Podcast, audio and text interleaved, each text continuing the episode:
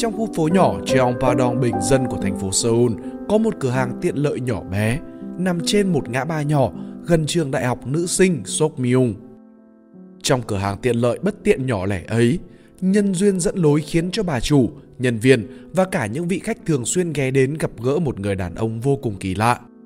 Sự xuất hiện của người đàn ông này tạo nên những giai điệu thật khác biệt trong chuỗi ngày ảm đạm, ế ẩm tại cửa hàng.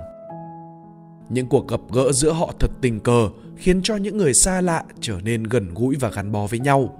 Họ giúp đỡ nhau trong lúc hoạn nạn, đền đáp ân tình bằng những hành động đơn giản như một suất cơm miễn phí thay lời cảm ơn, những lời nói chân thành khích lệ, chia sẻ câu chuyện buồn bằng sự đồng cảm nhẹ nhàng sâu sắc. Câu chuyện cửa hàng tiện lợi của tác giả Kim Ho Yeon không chỉ là tác phẩm văn học hư cấu, đây có thể là câu chuyện cuộc đời một ai đó bên ngoài thế giới thực của chúng ta. Một tác phẩm văn học ấm áp, nhẹ nhàng mà cây bút viết cùng Tiểu Hy tại Spider Room sẽ mang đến cho khán thính giả ngay sau đây. Những cuộc hội ngộ thật tình cờ Cụ bà trên chuyến tàu đi về phía Pyeongtaek khi sức tỉnh khỏi giây phút chợp mắt mới nhận ra chiếc túi chứa đựng tất cả giấy tờ quan trọng như là ví tiền, sổ tiết kiệm, sổ tay ghi nhớ của bà đã không cánh mà bay. Bà Yeom tuy ở trong độ tuổi trí nhớ không còn minh mẫn nhưng vẫn cố gắng huy động toàn bộ công suất bộ não để nhớ lại những gì đã diễn ra trong chuyến hành trình vừa qua, bất chấp ánh nhìn từ mọi người trên chuyến tàu vì hành vi kỳ lạ của mình. Nhưng mà bà không thể, mình đã để lạc chiếc túi ở đâu. Bỗng điện thoại đổ chuông, bài hát Thank You for the Music vang lên. Trên màn hình điện thoại hiện ra số điện thoại người lạ. Người ở đầu dây bên kia thông báo rằng anh ta đã tìm thấy chiếc túi mà bà đánh rơi tại ga Seoul. Anh ta kêu bà quay trở lại, hẹn gặp bà ở cửa hàng tiện lợi GS. Thật quý giá trước sự thật thà tốt bụng của người nhặt được chiếc túi, nhưng cái cách mà người kia nói chuyện thực sự rất kỳ lạ, nếu không nói là vô cùng kỳ lạ. Lối nói chuyện lắp bắp với chất giọng ồm ồm như âm thanh những con thú từ đầu dây bên kia, khiến cho bà Yeom với nhiều năm kinh nghiệm dày dặn của giáo viên lịch sử, linh cảm rằng đây là một người vô gia cư. Một người vô gia cư sẵn sàng trả lại một chiếc ví giá trị mà không đòi hỏi hay uy hiếp. Điều này khiến cho bà Yeom có chút lo lắng và nghi ngờ. Nhưng chắc chắn bà phải quay đầu lại để lấy chiếc ví rồi. Thế rồi người giáo viên kỳ cựu ấy bắt chuyến tàu quay lại ga Seoul và không ngờ cuộc gặp gỡ này lại mở đầu chuỗi lương duyên kỳ lạ trong cuộc đời bà. Người vô gia cư trả lại chiếc túi mà anh ta tìm thấy được bằng sự trung thực của mình. Bà đền ơn anh ta bằng việc cho anh ấy đến cửa hàng tiện lợi mà bà làm chủ và tặng anh ấy một hộp cơm miễn phí. Chuỗi nhân duyên kỳ lạ ấy khiến người đàn ông vô gia cư có ngoại hình to lớn như con gấu, ăn nói lắp bắp, chẳng biết tên tuổi, không trốn nương thân, trở thành nhân viên ca đêm kỳ cựu của cửa hàng. Mỗi người một câu chuyện, một vấn đề riêng. Cửa hàng tiện lợi bất tiện không chỉ xoay quanh câu chuyện của người đàn ông vô gia cư. Trong cửa hàng còn có cô bé nhân viên là Si Hyung. Hiện tại, cô bé đang ôn thi công chức nhưng trong lòng lại đầy ắp những bối rối và tranh vênh. Chính cô cũng không biết bản thân mình có thực sự muốn ôn thi công chức để có cuộc đời ổn định như lời khuyên của gia đình, hay tiếp tục làm nhân viên bán thời gian tại cửa hàng tiện lợi, một công việc khiến cô cảm thấy tự do và thoải mái. Trong cửa hàng cũng có người phụ nữ lớn tuổi là bà Âu, một người phụ nữ hay xăm soi. Tuy nhiên, đằng sau dáng vẻ đành hanh khó ưa lại là những muộn phiền xoay quanh câu chuyện chồng con. Những chuỗi ngày tiếp theo, câu chuyện tâm tư của các nhân viên cho đến vị khách có tên là Kyuman, nữ biên kịch In Kyung, cậu con trai Min Sik, ông chú thám tử tư lớn tuổi dần hé lộ. Chẳng biết từ khi nào cửa hàng tiện lợi bỗng trở thành một chốn quen an toàn để họ lưu tới, giúp họ chút bỏ những gánh nặng tâm tư. Mua một, tặng một Khi bước vào siêu thị hay đến cửa hàng tiện lợi, bạn có theo dõi đơn giá và trông đợi những món hàng khuyến mãi không? Dù có thể có chút ngại ngùng để thừa nhận, nhưng thực tế là chúng ta đều thích nhận những thứ miễn phí, đặc biệt là khi tài chính eo hẹp. Mặc dù đối với một vài người, những món hàng tặng kèm hay khuyến mãi không quá quan trọng, nhưng với một số người khác, đây là món quà có giá trị, một đặc ân mà họ không thể bỏ qua. Người đàn ông tên Kyungman tự hiểu lầm về việc bản thân ông bất tài vô dụng đã được hóa giải khi ông biết rằng người vợ vẫn yêu thương, kính trọng và quan tâm đến ông. Đã luôn dặn hai cô con gái, bố ở bên ngoài kiếm tiền vất vả nên các con phải biết quý trọng đồng tiền. Hai cô bé dù còn nhỏ tuổi nhưng bước vào siêu thị hay cửa hàng tiện lợi vẫn thường chỉ để ý đến món kẹo mua một tặng một. Món đồ mua một đã sưởi ấm gia đình nhỏ trong giai đoạn khó khăn.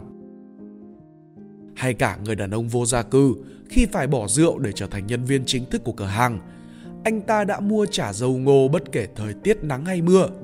Sau khi được hỏi, mọi người mới biết rằng anh ta mua vì đây là món hàng luôn được khuyến mãi mua một tặng một. Món trà này anh mua không chỉ cho riêng mình, anh cho cả những vị khách đầy ắp tâm tư bằng thứ nước uống tốt cho sức khỏe thay vì vùi mình trong hơi men như chính anh đã từng. Giúp đỡ người khác là đang tự giúp chính mình.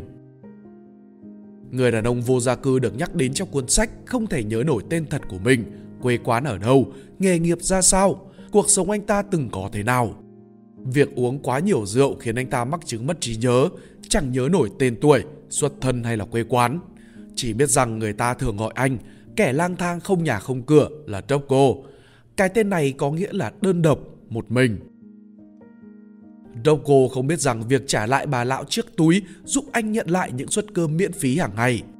Tiếp đó, anh được bà chủ tạo điều kiện cho làm việc, cho anh một số tiền, chỗ nghỉ ngơi tốt, không phải lang thang những đêm lạnh giá ngủ đầu đường xó chợ. Từ đó anh trở thành người nhân viên chăm chỉ, nhiệt tình, giúp đỡ mọi người xung quanh, nhanh chóng thành thạo công việc, dù chứng nói lắp cùng thân hình như chú gấu khiến nhiều người e ngại. Bằng sự chân thành trong trái tim, anh khích lệ cô bé Si Yung, giúp cô đăng video hướng dẫn công việc tại cửa hàng lên mạng xã hội. Sau này chính cô được nhận làm tại vị trí lớn ở cửa hàng khác có quy mô với số lương hậu hĩnh nhờ những video mà cô đăng tải. Anh cũng giúp đỡ bà Âu trải lòng những khúc mắc giữa bà và con trai trong những lúc bà đau đớn nhất, hóa giải nỗi niềm thù ghét bà có với anh. Mọi thứ Đốc làm không hề tính toán, nó xuất phát từ bản năng lương thiện ở trong anh. Dù chẳng thể nhớ mình là ai, đến từ đâu, xuất thân ra sao, nhưng sự chân thành chăm chỉ tốt bụng của đốc cô với mọi người xung quanh sống cuộc đời tốt hơn chính họ. Và rồi lòng tốt của mọi người cũng quay trở lại với anh. Những lời cảm kích, chia sẻ chân thành phần nào giúp cho đốc cô đánh thức những ký ức bị chôn vùi. Cuối cùng, Doko cũng nhớ ra mình là ai, tại sao anh lại trở thành người vô gia cư không nơi nương tựa. Cảm nhận cá nhân sau khi đọc những câu chuyện từ cuốn sách cửa hàng tiện lợi bất tiện, dù các nhân vật trong chuyện chỉ là hư cấu, nhưng mình nghĩ các tình huống có thể xảy ra với bất cứ ai bên ngoài cuộc sống thực. Ai cũng có quá khứ, có những câu chuyện buồn, những thất bại vấp ngã sai lầm và cả những góc khuất luôn che giấu. Bằng việc trải qua thất bại, vấp ngã, việc phải che giấu tâm tư thực sự khủng khiếp chẳng hề dễ dàng. Vì vậy, đừng vội vàng đánh giá một ai đó khi chỉ nhìn thấy họ thông qua dáng vẻ bên ngoài hay vài lần tiếp xúc. Mình biết điều này thật khó, đôi khi dù không cố ý, nhưng phản ứng đầu tiên thường nhanh chóng phán xét ai đó khi chỉ mới nhìn thấy một ai đó có chút khác biệt. Điều thứ hai mà mình học được chính là hãy luôn chân thành giúp đỡ người khác trong khả năng và đừng tính toán. Đôi khi chỉ cần những việc làm tử tế nhỏ bé thôi cũng đã là một sự giúp đỡ tốt lành, bởi những gì chúng ta trao đi một ngày nào đó sẽ quay trở lại với chúng ta.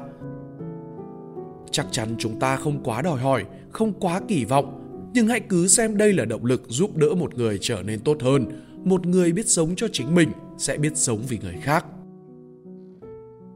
và cuối cùng ai cũng có cơ hội được sửa chữa sai lầm dù sai lầm đó có lớn đến như thế nào nếu một người biết thừa nhận lỗi lầm biết sửa sai có thời gian nhìn nhận chính mình họ xứng đáng với cơ hội sống tốt thêm một lần nữa.